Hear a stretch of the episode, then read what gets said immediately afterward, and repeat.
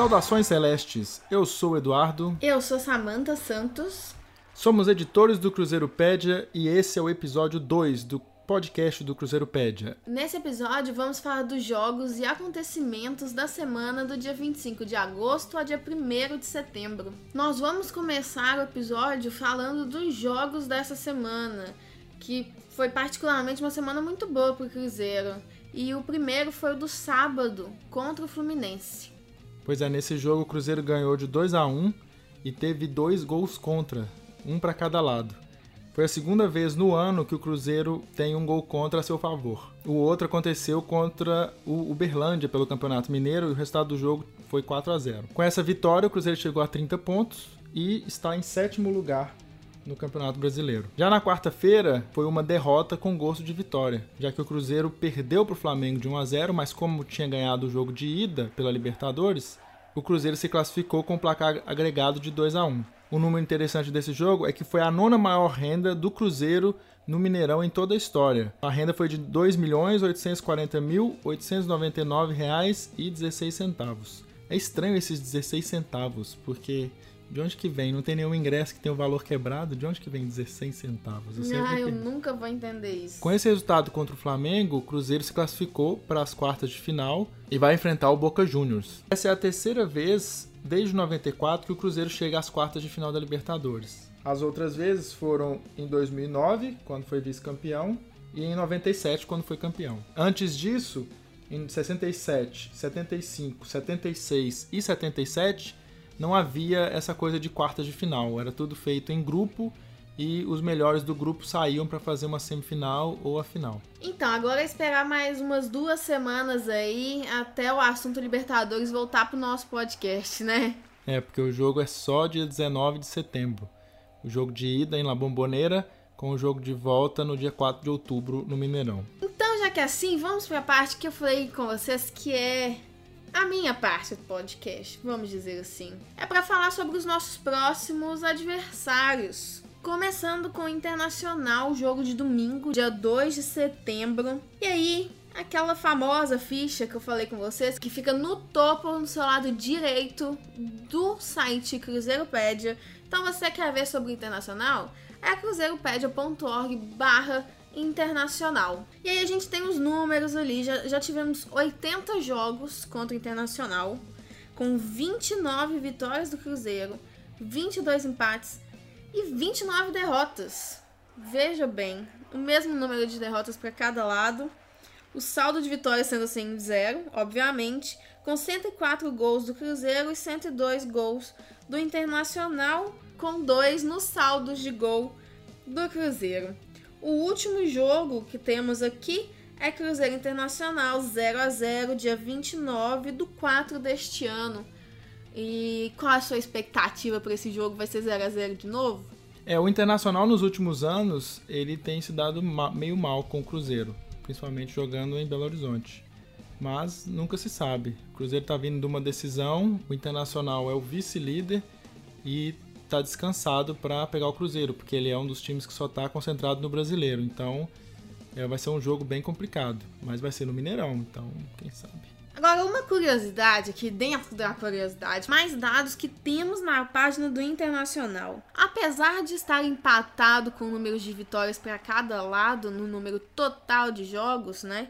Nós temos aqui 45 jogos pelo Campeonato Brasileiro, sendo 21 vitórias do Cruzeiro e apenas 13 do Internacional, ou seja, no brasileiro não tá tão empatado assim. O Cruzeiro tá ganhando mais do que o Internacional.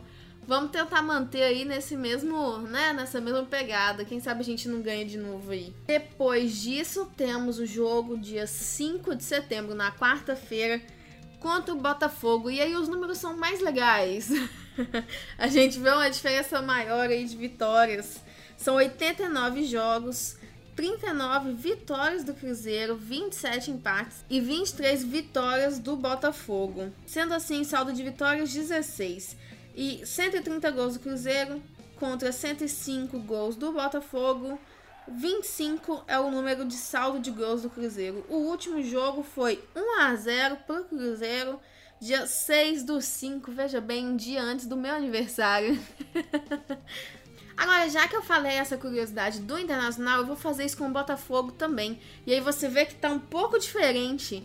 Enquanto o número total de vitórias do Cruzeiro é bem maior do que a do Botafogo, no Campeonato Brasileiro já não é tão assim, é tão grande a diferença assim.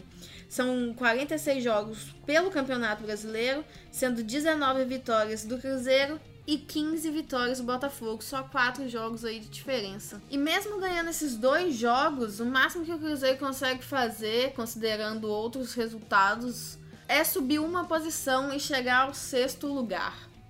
Vamos esperar para ver como que vai ser, né? Essa semana que passou, mexeu no ranking de treinadores que já comandaram o Cruzeiro.